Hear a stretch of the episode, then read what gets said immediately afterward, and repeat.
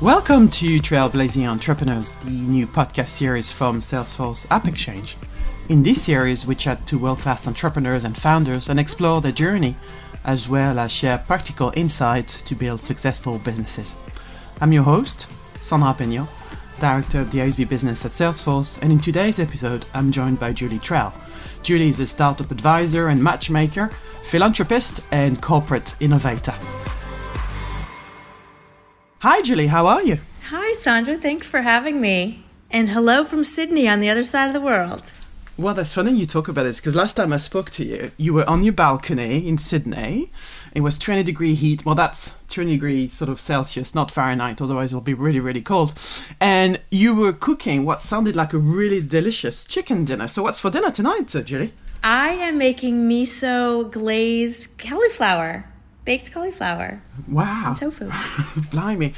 that makes me sound like my, my dinner of far less elaborate. I'm the French one, but you know, that makes me really jealous and I'm quite hungry. It's pretty early for us here in the UK today, but uh, I'll wait for that. So, so you've had a, an amazing career and I must say you had some of the most amazing titles I've ever seen. So you were once vice president of all things fun and meaningful and rewarding. So tell me more about this. Yeah, it was a title that I, I wanted and I made up. Um, this was at Salesforce Foundation in the early days. When I first started, I was actually curriculum imagineer, technology inspirer, and volunteer energizer. So my team did all of the volunteer events. And it was funny because people would used to see me in the hallway and they would like shirk away and saying, Oh my God, I got to volunteer. I need to go out and volunteer because the culture was to go out and volunteer was built in, as you know, the Ohana. And I was like, I am not the director of guilt. and and so I reflected back on that and I realized when people did go out and volunteer for the new hire and part of the program, I reflected people were excited. They loved it. They were they had fun. They had meaning. And I said, that's what I'm going to have fun with my title. So, I, since I was the one that made the business cards, I made all of these titles fit on the business cards it was it was really quite interesting because I redesigned my title to make it more fun. It was very conversational when I would meet people. But needless to say, the people who liked traditional things had very hard time putting me in a box. I can imagine that. You know, as what my title should be. Absolutely. I guess what was the impact on I mean you talked about it a little bit now, what was the impact on individual and, and companies for that sort of focus on something meaningful and something rewarding beyond, I guess, the maybe where is the traditional sort of bottom line, driving revenue and hard result driven sort of culture? Yeah, I think, you know, it's early days, Salesforce, young companies, and with the customers of, of Salesforce, the impact was you know, people enjoyed it. It was part of the culture. They're like, oh, that's a real job. It's a real meaningful, you know, you must really enjoy coming to work. And it was fun. And it, it built up the culture, which was then replicated. It was part of the, the culture, the values, and replicated elsewhere because people wanted to try that. And I really wanted people to steal this title and use this title. How cool would it be? Is this is one of the pull downs on what's your title? And it was a, you know, it t- turns into a traditional title you got me to think about what I'm gonna remake my title today. I'll probably have to have a discussion with my boss, but we'll we'll see what we uh, come up with today. So, but you were also the chief human API at Telstra, so that's really intriguing as well. So, what was your role there? So my role at Telstra was actually uh, heading up the accelerator. So it was a corporate accelerator. And while I'm not a formal entrepreneur, I haven't started my own company. I have grown up with startups. So Salesforce in the day was startups, and I get to work with startups. So I guess what I called my superpower was connecting people, ecosystems, and resources um, where it was relevant with all of these founders and startups in Australia, which was a little bit behind like the whole Silicon Valley, I had that network that I could help the founders and the startups be successful through introductions. That makes sense. And I think, you know, that leads us nicely into the, the entrepreneur focus. So, as you mentioned, you were a startup accelerator, either through an outreach program through Telstra or some of the fantastic work you're doing with uh, with which we'll talk about in in a little bit. But so you've had a lot of exposure to a ton of people and a ton of businesses, as you mentioned. So what are the common themes that sort of keep on coming up in your conversations? Well, I think now the echo chamber where I'm in, the themes that I'm I'm seeing now are creating more balance on who is investing and the different experiences of the backgrounds of the people who are around the table. I'm I'm shying away from the word diversity, but what I'm really meaning is there's a balance of difference of expertise, of background, of gender, of experience, and I think people are really trying to change a lot of that you know, there's a lot of companies that are trying to put these vanity metrics out, like we're going to hit X, Y, and Z numbers. But what really needs to happen is the mindset and the behavioral change. And there are, what I'm seeing is a lot of investors, like there's a few that I'll name as Operator Collective, Included VC, Eleanor Ventures, and SheEO are trying to change the way we invest through a different, not your old traditional system that's broken. And you know, I'm also seeing there's many efforts in dismantling the structural racism in business and investing and lifting other companies up that are trying to change the world through a different lens. That's interesting because that's obviously um, one of the very topical topic, and, and it's a shame it's a topic. I think this should be, hopefully, in my mind, that should be something that should be in the DNA of every company. But do you also come up with, I guess, sitting on the other side of the table when you think about what entrepreneurs and startup founders come to you? Do they all maybe also have some themes around? We've heard throughout the podcast series a lot of themes around idea creation, idea validation, help me get through funding, help me build a network. How do I validate my pricing? How do I know my price, my product is good? Do you get those kind of sort of constant flow of, of, of common questions or is that something different in down under yeah no no we definitely get that the fundraising so the the appetite for risk is different down here. So there's that whole investment risk and thinking differently and thinking bigger is a challenge down here. But all of the idea creation from the early startup we need funding to start our idea and what stages the the funding should be at. But the biggest thing that I really think is most important is what do your customers need? Are you solving real problems for your customers? Are you talking with your customers? Are you making them wildly successful? Or are you just solving a problem that you have? those have always been really interesting conversations is about the customer need the use the services that you're providing what's the answer to that you know, go out, go out and ask them, have a conversation, test it out, make your MVP, throw the spaghetti. You know, that's what we did very early. Is it working? Is it sticking? And being open and delighted by potential pivots and those aha moments. So, as entrepreneurs, you need to be really um, flexible and adaptable in where the market is going, what your customer needs, where the technology is, whether or not a pandemic is going to show up. So this idea creation is also one of the a very valuable skill and, and resource is to be adaptable. I think that's you know you have IQ of smarts and EQ emotional quotient and there's an AQ adaptability quotient. Oh, that's fantastic. I love that. You know, we've had throughout this year, we've had some new acronyms, and I've been trying to use them every day. And I kind of failed miserably, but I was certainly making notes of all the new ones. So we talked about, you know, the, the themes. What would you say the common failures are, yeah. the common sort of pitfall that people go into? Yeah, the big one that comes up is founder breakup. That's a big one when you're starting a company and you have you, you, know you're working and you're growing and things get hard and challenging we've had one in particular two very young startup founders that had a third founder that they brought on was, was who was an older gentleman still working in corporate.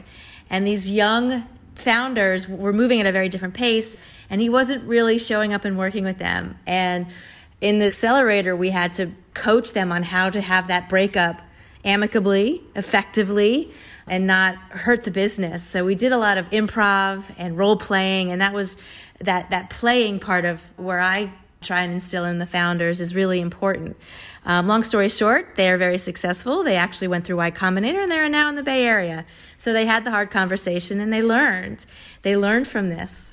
It's interesting because uh, if someone wasn't listening to a podcast, you could turn this into almost a relationship counseling because we've talked about throughout the whole series, we've talked about matchmaking, we talk about sort of putting people together, you talk about breaking up. I mean, this, this is awesome. But I think this is a real reflection of I think an emotional journey that sort of people go through the high and lows of entrepreneurship and how I think you know, at the end of the day, I don't know if you agree, but it's all down to relationship, isn't it? In terms of how well you become and you connect, you know, with your founders and how well you work with them. Because you know, I think the problem you work on is very critical, as we talked about.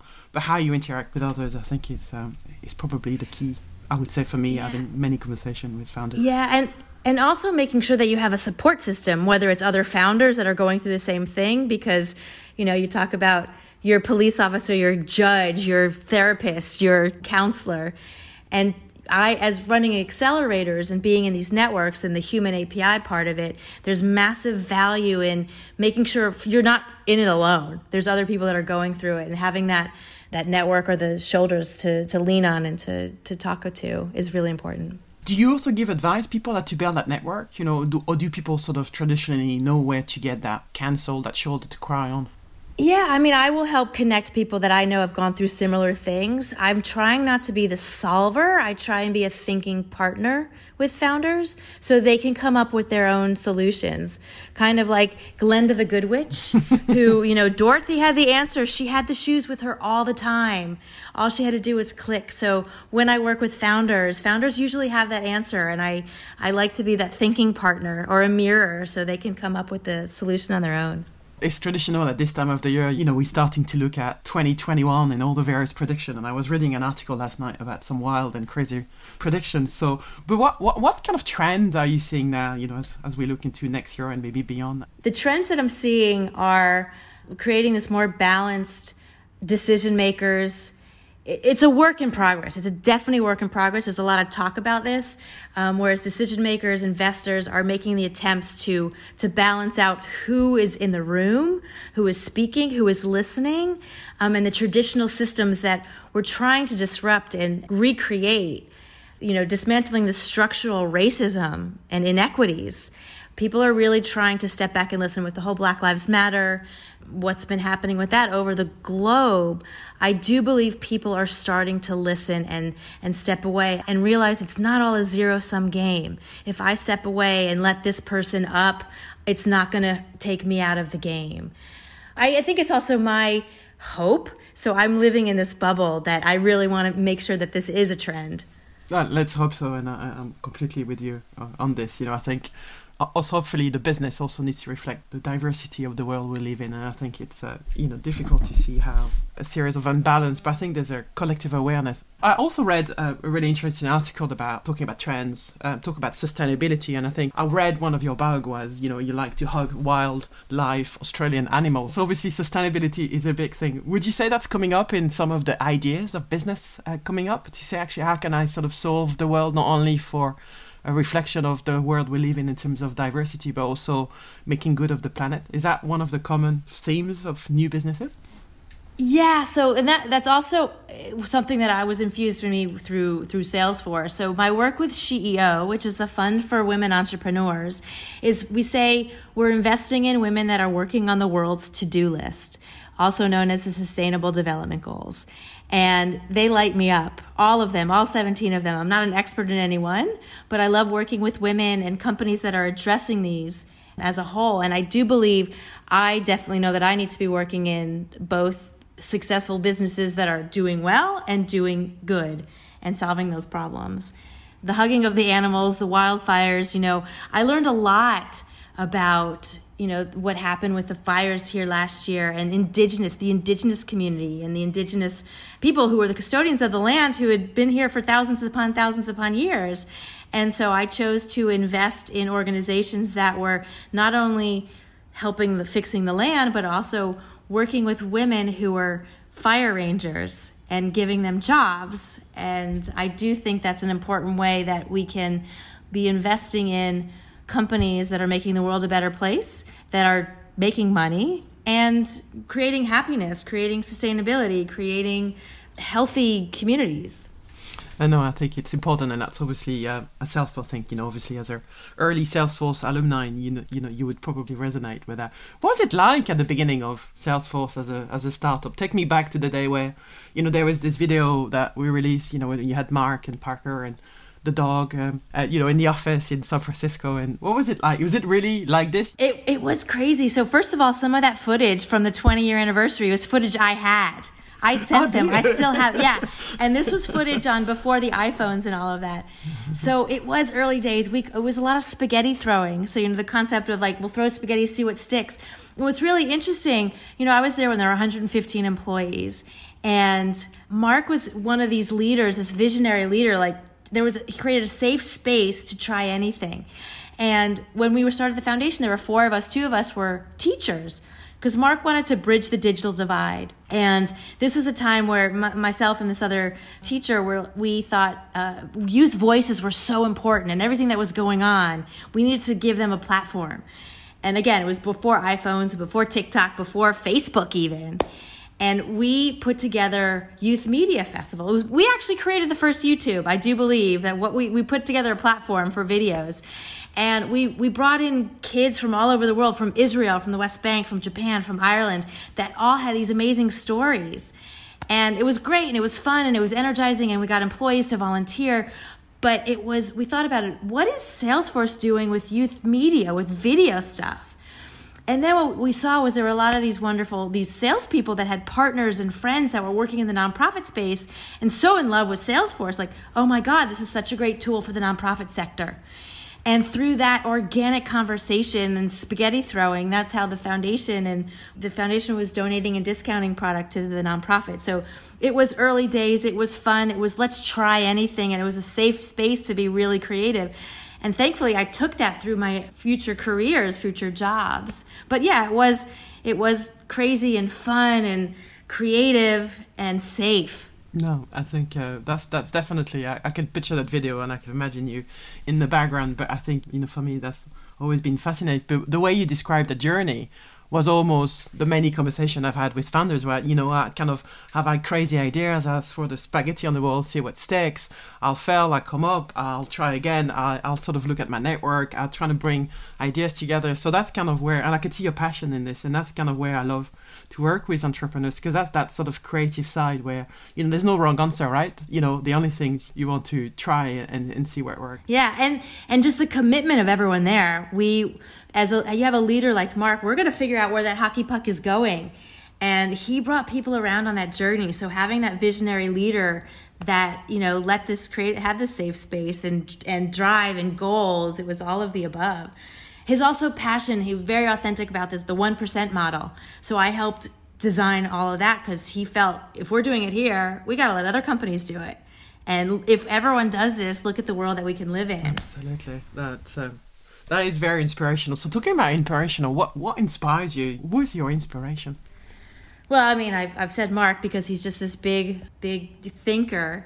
Oh, but there's a lot. Look at my the first one that just just came to mind was Michelle Obama. You know, she's committed. She's I'm gonna we're gonna end this podcast. I'm gonna come back and be like, that's who I was thinking of.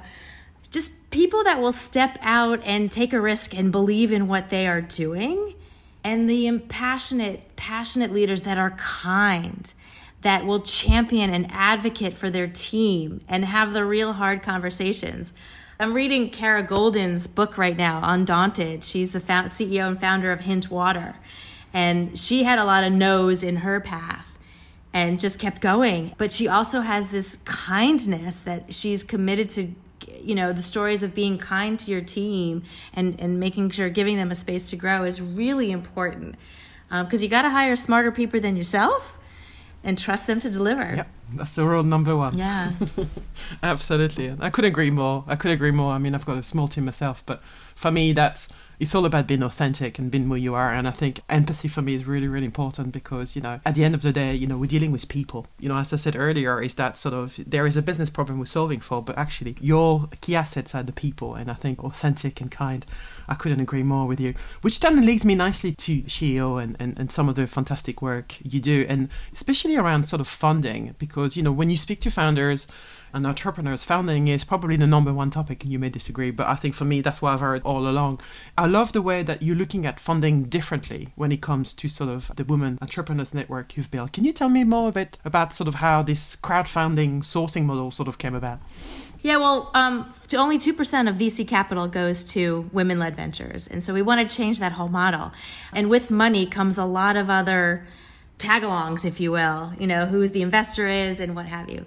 What SheEO's model is, is women investing in women and investing in each other. Investors are investing in each other. So for $1,100 or 90, $92 a month, goes into this pot. And the women that are contributing this funding are activators. They're not donors, they're not investors because they're activating their capital, their buying power, and their network. So, with this capital comes a whole network of 5,000 women around the globe. And in each country, they're in five countries Canada, US, New Zealand, Australia, and the UK. In each country, the women who are activators, they get to select where the money goes. And they'll select five ventures that are working on the world's to do list that they believe in, that they want to support. As an activator, you don't have to have an expertise in P&L reading. Who are the companies that you are going to support? And what happens is it's this, this beautiful network of women supporting women. So once the five ventures are selected, they go away on a retreat. They have a wonderful coach, and then they decide how this money is divided. And it can't be divided evenly, and it can't all go to one person. So what happens is they start collaborating and working together. And with this capital, and there's actually been some ventures who were selected, they're like, I don't even care about the money, I care about this network. Because we say that everything you need is right here in front of you. If you need to ask for help, you just put it out there, and, a, and an activator, someone in that network will help you. And then also learning how to ask, which is very, very hard comes a little bit easier. You start to practice that ask muscle, strengthening that ask muscle because people love to give, right? So people, if, if you're in a room and someone, you're more willing to give than to ask. But if just remember, if you're not asking for what you need, you're depriving people of their joy of giving. So it's a, ref- a reframe on asking. So remember that next time you want to ask for something, people want to give. That's brilliant. You know, it, it's so funny because, you know, it's always, as I said, you know, most people, if you ask them for advice, they happily give it to you. You know, it, it's kind of that free gift you talk about. You know, what really struck me when I was reading about it is that democratic element of selecting of funding and that creation of network and that creation of the ability to sort of create that. It's that common good, isn't it? That you sort of driving together. And, and that was, for me, that was fascinating. And it's actually a shame that it's needed. That 2% sort of investment was also the, the depressing statistics that I was reading about it. And um, that saddened me a little bit, I must say. Yeah. The, the other part of this is changing the system of winner take takes all. You know, even as an applicant through SheEO, you get feedback from everyone that's looking at your application. I actually have reached out to many of the applicants who didn't make it and have established and helped them. So it's a great opportunity there. And then the other part of it is so with all this network, getting this connection of other people's, getting customers, the VC requirement is a little is not as required because you're getting customers and that's another way of capital getting the capital infusion. No that's fantastic and it certainly hits a few buttons of network raising capital testing new ideas asking for things. So it sounds like a it's like a mini business school in in a, a fantastic uh, sort of network for doing good. So tell me about baby shark tank. Yeah. i love that. Tell me about that So, Baby Shark Tank is something that I came up with. I, I used to be a classroom teacher, and I am still inspired by kids' questions and the growth mindset. So, what we did instead of having a Shark Tank with, or the Shark Tank of adult judges, I had my founders pitching to judges who were six to 12 year olds. And so, what that required the founders to do was to explain their company so a 6 to 12 year old could understand it. So if you can't break it down to a 6 to 12 year old, there's there's a, there's a challenge there. And the other thing is your 6 to 12 year olds or however, you know, what teenagers are going to ask very different questions than a traditional VC. So it really makes the founder think on their feet and you know and how to respond to that. So it's a practice in marketing, it's a practice in messaging. And the aha moments from the founders they're just like, wow, I never thought of it that way. And then the kids also get this confidence in asking questions and giving feedback. So it's this win win win all around. Uh, everyone has fun. Listen, Julie, thank you so, so much for chatting with me today. And thank you for joining us for this uh, season finale if you have any question or topic you want to hear more about, tweet us at AppExchange. I'll be back soon for some more insights from some founders, so make sure you subscribe to your favorite podcast app. Until then, goodbye.